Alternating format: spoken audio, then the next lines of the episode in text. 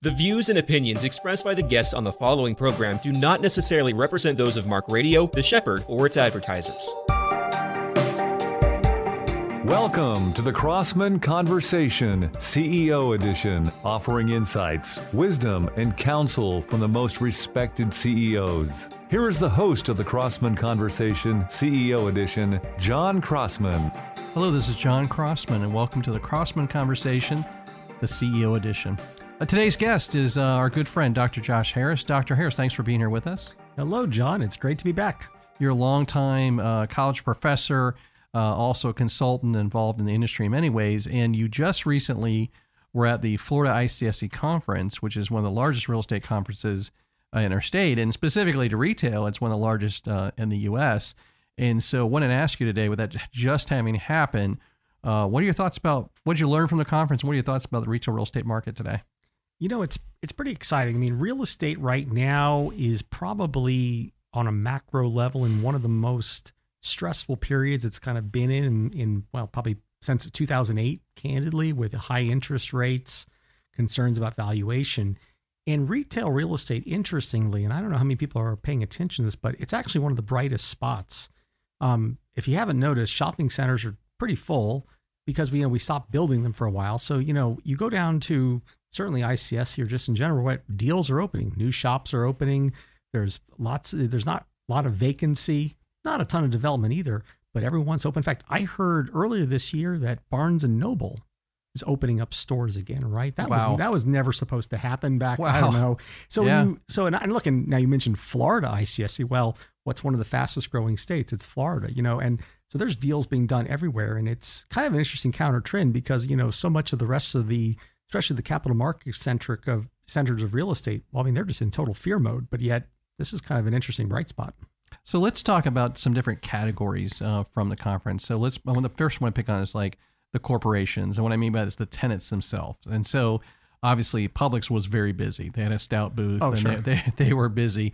They're doing deals. And then I know one of the tenants I know very well that's back, and I'm so excited about is Fazoli's with their breadsticks. In I fact, know. yeah, they've got an opening coming up uh, on, on Colonial, which is exciting. So we we didn't get a sense that retailers, you know, you always think like, are they are they doing store openings, store closings? There was way more talk about store openings than anything else. So what are your thoughts about that? Yeah, you know, we it's so it's and John, you didn't lead up to it in a way that I thought you were maybe about to throw a detail out, but you know, for many years here, we always had, you know, certainly on a nationwide basis, net store closures, Right. How many? Who's going to go bankrupt this year? Is Right, it going to be, right. and you know, pick your de, you know uh, department store de jour at the mall? Will they be around next year? Right? And we've actually crossed over to where I believe, and I'm, I haven't, you know, we're mid year 2023, but I'm pretty sure all, all indications were going to be net store openings. And I think that was also the case in 22. And, you know, it's kind of weird because people thought, eh, well, we had this thing called the pandemic. And all of a sudden, well, what couldn't be delivered through Amazon? And, and we had even restaurants. Remember ghost kitchens, right? Right. That was a big, that was going to be a Right. big trend, which probably still is. Um, but now all of a sudden, wait a minute, stores are opening up. Well, you know, it, it's actually an interesting, eh, this industry went through, I think, a sort of a big shock back in 08. And now we're kind of looking at where tenants are figuring out how to make business work. I think a lot of consumers missed missed it too. I think, you know, with Mhm. Fazoli, it's really funny. You mentioned Fazoli's and um, I, I've seen on my little trends in um, various Orlando or Florida based uh, Facebook groups I'm in, I've seen more people posting about that. I didn't learn about that from you, Junks. I know I think you guys worked the deal. Sure. I learned from people like, hey, did you hear Fazoli's coming back? Like people are actually talking about this. And Publix is such an institution, obviously, um, essentially being you know the dominant grocery player. Consumers are kind of pulling this stuff into existence because they are looking for it. I mean, they want to go shopping, they want to go eat out, and I think be, maybe because we had this little bit of memory of sort of being told we can't, has made us do it. So I mean, retail, you know, the retailers are actually finding it to be more successful than they maybe have been in a long time because they had to they had to learn through such a deep downturn. You know, Josh, you were there with me. You were so kind to come to the lunch we had where we uh, hosted over 100 college students interested in career Mm-hmm. That was real amazing. estate. Yeah, and then we had yourself and some other key professionals there. Publix was a big part of it, and uh, as was Glenn Rafano from ICSC, and we had uh, uh, somebody there from Starbucks. It was really great. When we had that at lunch, and we took Q and A from the audience, and so if you remember, one student asked me, "Why was I so pro face to face, you know, bricks and mortar remember that real question. estate?" Yep. And this is the story I told. My wife and I were recently at dinner at Red Lobster, actually on Colonial. We're Red Lobster fans. And um, when we sat down, the server came over and he was a little bit, um, you know, befuddled. He, he, he had a lot of tables and so he was nervous. And so he had just said something like, Oh, I'm sorry, your drinks. And he was wearing a necklace and had a coin on it. And so um, I asked him about it. And so then he, you know, told me, Oh, blah, blah. I was, and I said, Well, what kind of coin is it? And he goes, I don't know. It's the last thing my dad left before he abandoned us. That's what he said. And so he leaves and he comes back. And so I talked to him about the coin and we had this great conversation. And here's the thing is that I choose when I go to Publix, the cashier and not the, you know, check out yourself. And here's why. It's better for my mental health to go through the cashier than it is to cash out by myself. That young man I had that experience with, he blessed me by sharing that story about his life. I hope I blessed him, right? I, I keep thinking about him. Like next time I go to Red Lobster, I'm going to ask for him. And so there's this human component. One of the things we learned through the pandemic is we as human beings need, not want, need you know, human interaction. And uh, I was looking at properties today. We're buying centers, and I was looking at them. And one of them was at today. I was looking at all these people sitting outside dining, all the interaction. The rest of the center I was at was uh, very dog friendly, so people were eating outside with their dogs with them. Like that's a part of our need. And so I think we learned that through the pandemics. I think corporations learned that. You know that if you're a great corporation selling a ton of blank, and you think, oh my gosh, we're going to close all of our locations and we're just going to ship everything out dude, that's not going to work. You're going to have to do things where you interact with the customer. It'll increase sales and it helps people live longer. Is that all correct? Oh, hundred percent. You know, it's interesting. You were when you were talking about that. I remember that that story about the uh, the, the, young man with the with the coin and the you know, the symbolism of it. And it was it was actually funny. It reminded me now. My dad and I, you know, my dad's still around. Where one of the first things I ever remember as a trinket was um, when he would travel internationally I had this little coin collection that I kept in like a fruit by the foot container. I remember like the the, the symbolism of that, how, how important those little items are. And then you know when you talk about how you guys connect them, I thought that was amazing. And it reminded me in a weird way about you know I moved back to Orlando, right? Part of it because this is where my consulting business has always been emanated. I know the Florida market's probably better than any sort of geographic, even if I've covered things now literally internationally. But one of the parts about Florida that actually was important to me, but I didn't know how to put into words is I can drive around and see people. You're the fourth person today, John, that I've come to see on just random, and I haven't probably driven more than a couple miles. Mm. And I can get around Orlando. You can get around most Florida like that. It was hard to do that in New York, right? You know, just coming in to, to do coffee or do something like that. If you had texted me the night before, chances are there'd be no way for me to organize a schedule because of just how much the commuter lines are shifted. So I think one of the things that that more people are realizing that where they choose to live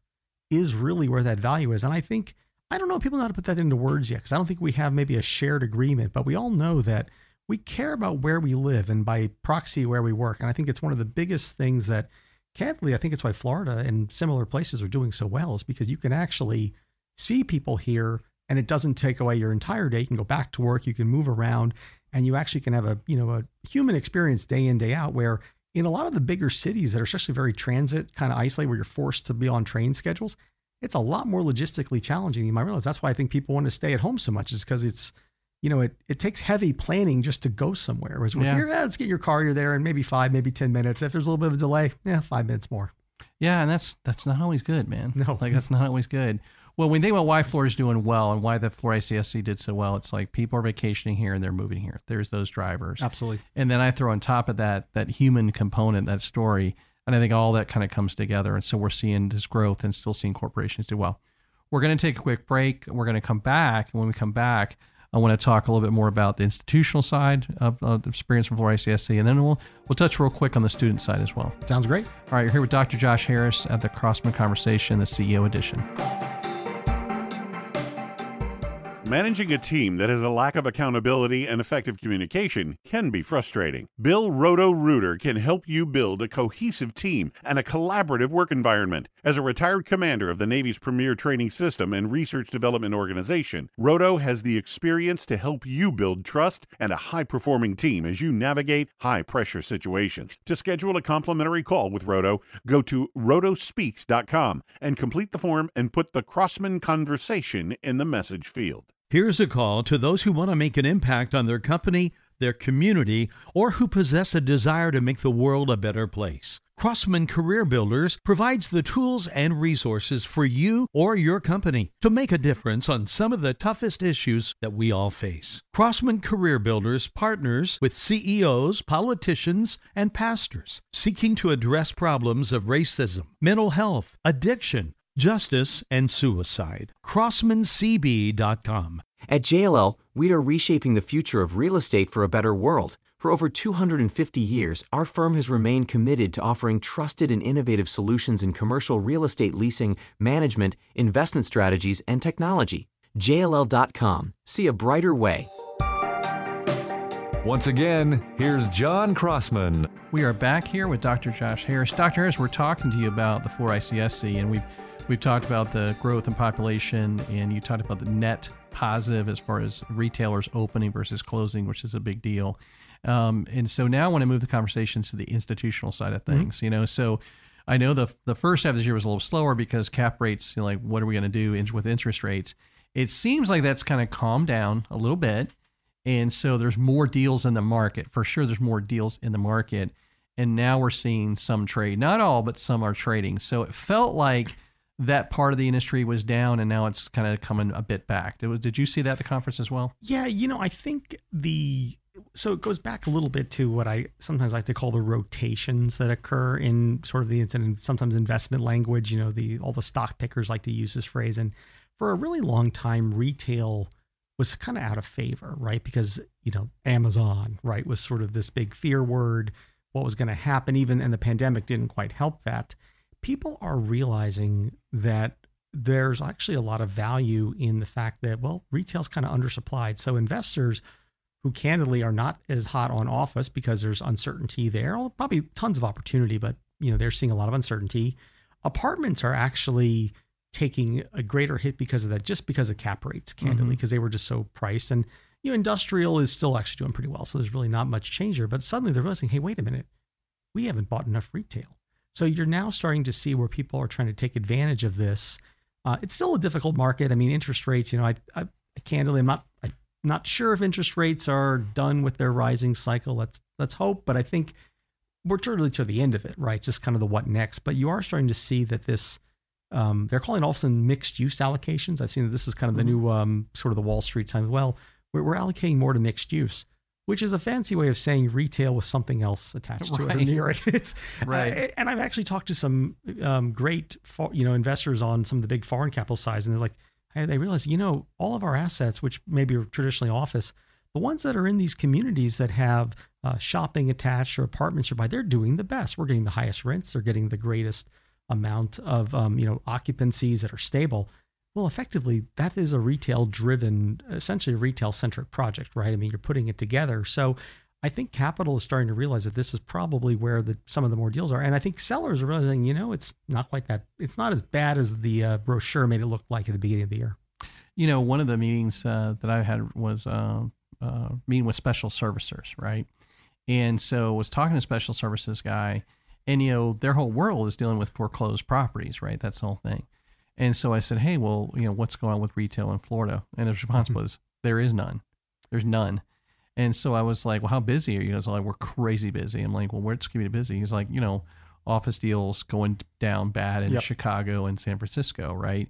And so that was fascinating because, you know, like you would have thought, you know, if you gone back in time, 2020, what would this year, what would things be looking like? And to your point, like that's not the place. So people are seeing retail as stable, yep. safe, right? Respectable. And again, there's all kinds of different issues out there, but um, there is capital out there that wants to invest in it. And and you know we're private capital and, and we're looking to do deals. And it's funny we're competing more with other private capital. Uh, so there's been a rise yeah. in different pockets of funds uh, investing in deals as well. Is that correct? Yeah, I mean, again, what's interesting is that you know capital. So I, I think I saw a statistic recently about the amount of what they call dry powder, which is just a really I don't know who came up with that phrase, but they right. they never get enough credit. But this concept of dry powder is basically money on the sideline that's hypothetically already been allocated to invest in real estate but hasn't gone in, right? So cash in the bank is another way to say it. And it's at record, record levels. And in fact, you're already seeing, of course, just like in 08, people are raising their distress pools and they want to deploy. and they're looking for deals. And it's becoming one of the situations where there's probably, I don't know, $5, $10 for every deal that's out hunting. Um, and now, of course, sellers are looking at this, and you know, unless you have to sell, you're not seeing trades. Although there is, interestingly, there is trying to be some more market clearing. Certainly, even in office, which I think, I mean, kind of because the lenders are there, the special servicers are there, so you know, you're going to see a lot more competition. And actually, I, my guess is, John, what you're seeing, especially you're competing against private capital. My guess is all those buyers are all people that have been wanting to buy maybe for the past several years, but they kept getting beat out by all the institutional capital. So institutional capital is a little bit back on its heels because they well they bought a lot, and now private capital is getting a little bit of its day in the sun. But they're again, there's still probably two or three good buyers for every one good asset. Well, where we typically win is we don't offer unless we really know the asset and we're we're a certainty of close, right? Right. So people know to pick us like we can get things done quickly, and that helps. And so, but it is interesting what's out there. The other thing, this was like the big announcement at the conference. I want to pull this up because I get it just right, Josh.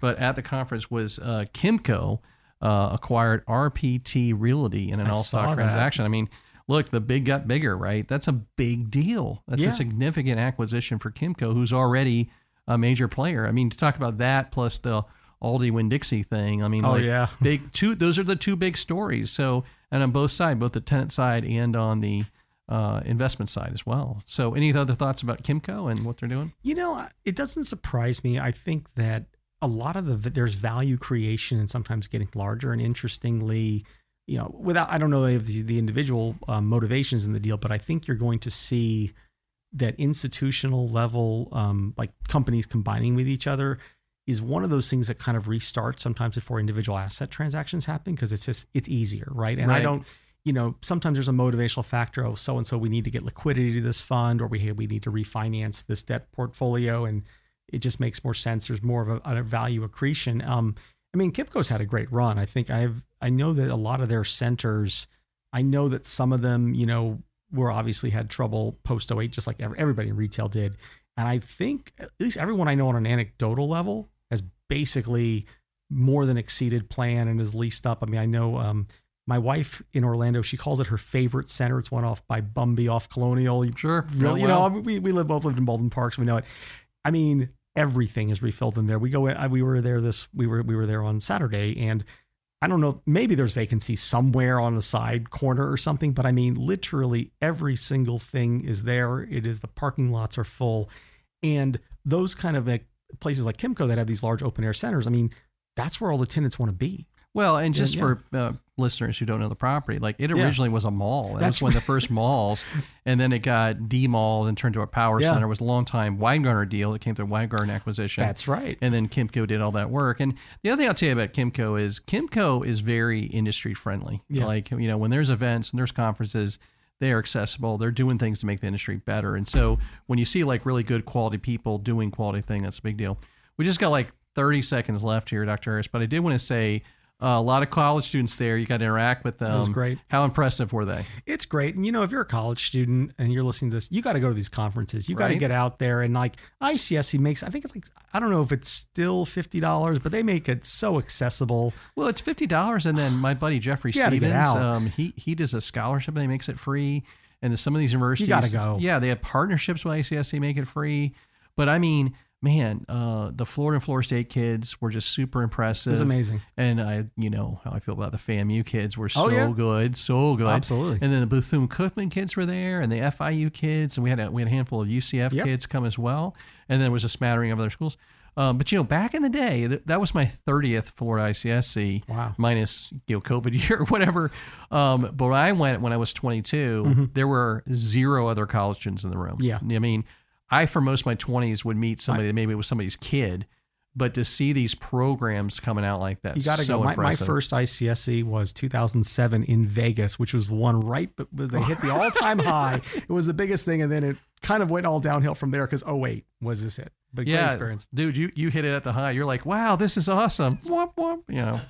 Anyway, well, uh, Josh, Dr. Harris, thanks for being my friend and being here. That's great insight. You know, follow up on the conference, and uh, we'll we'll have you back again.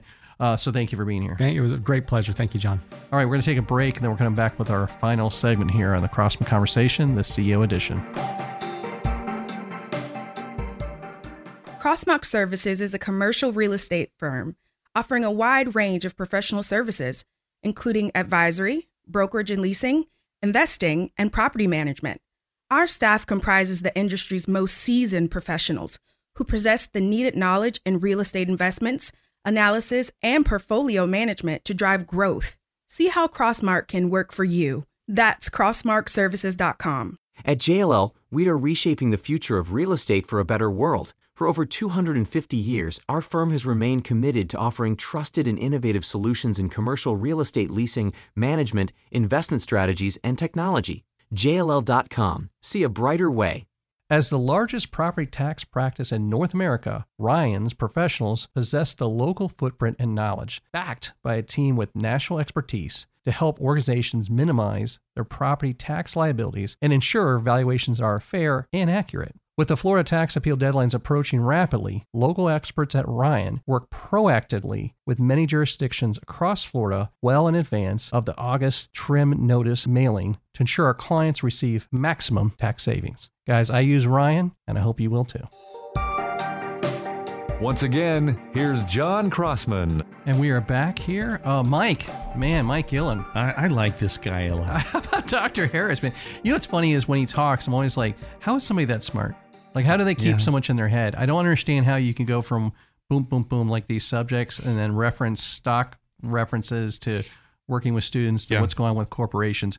It's a lot of information the guy Yeah. has in his head, right? You know, I, I think that it's uh, it's a well rounded. I mean, business is is kind of that way. Whatever your business is, you tend to know that. You tend to geek out on news like that. Sure. But when it's uh, a, a company like uh, like what he does with the, it's not only just real real estate business; it's all businesses, all of the different types of businesses that use real estate. You get to know a little bit about all that too. Yeah, and I think that you know clearly, you know, there's that old expression of those who can't do teach, right? And so you know, like you'd say, you know, and then what's that line like? And those who can't teach, coach, you know, like that, whatever that joke goes.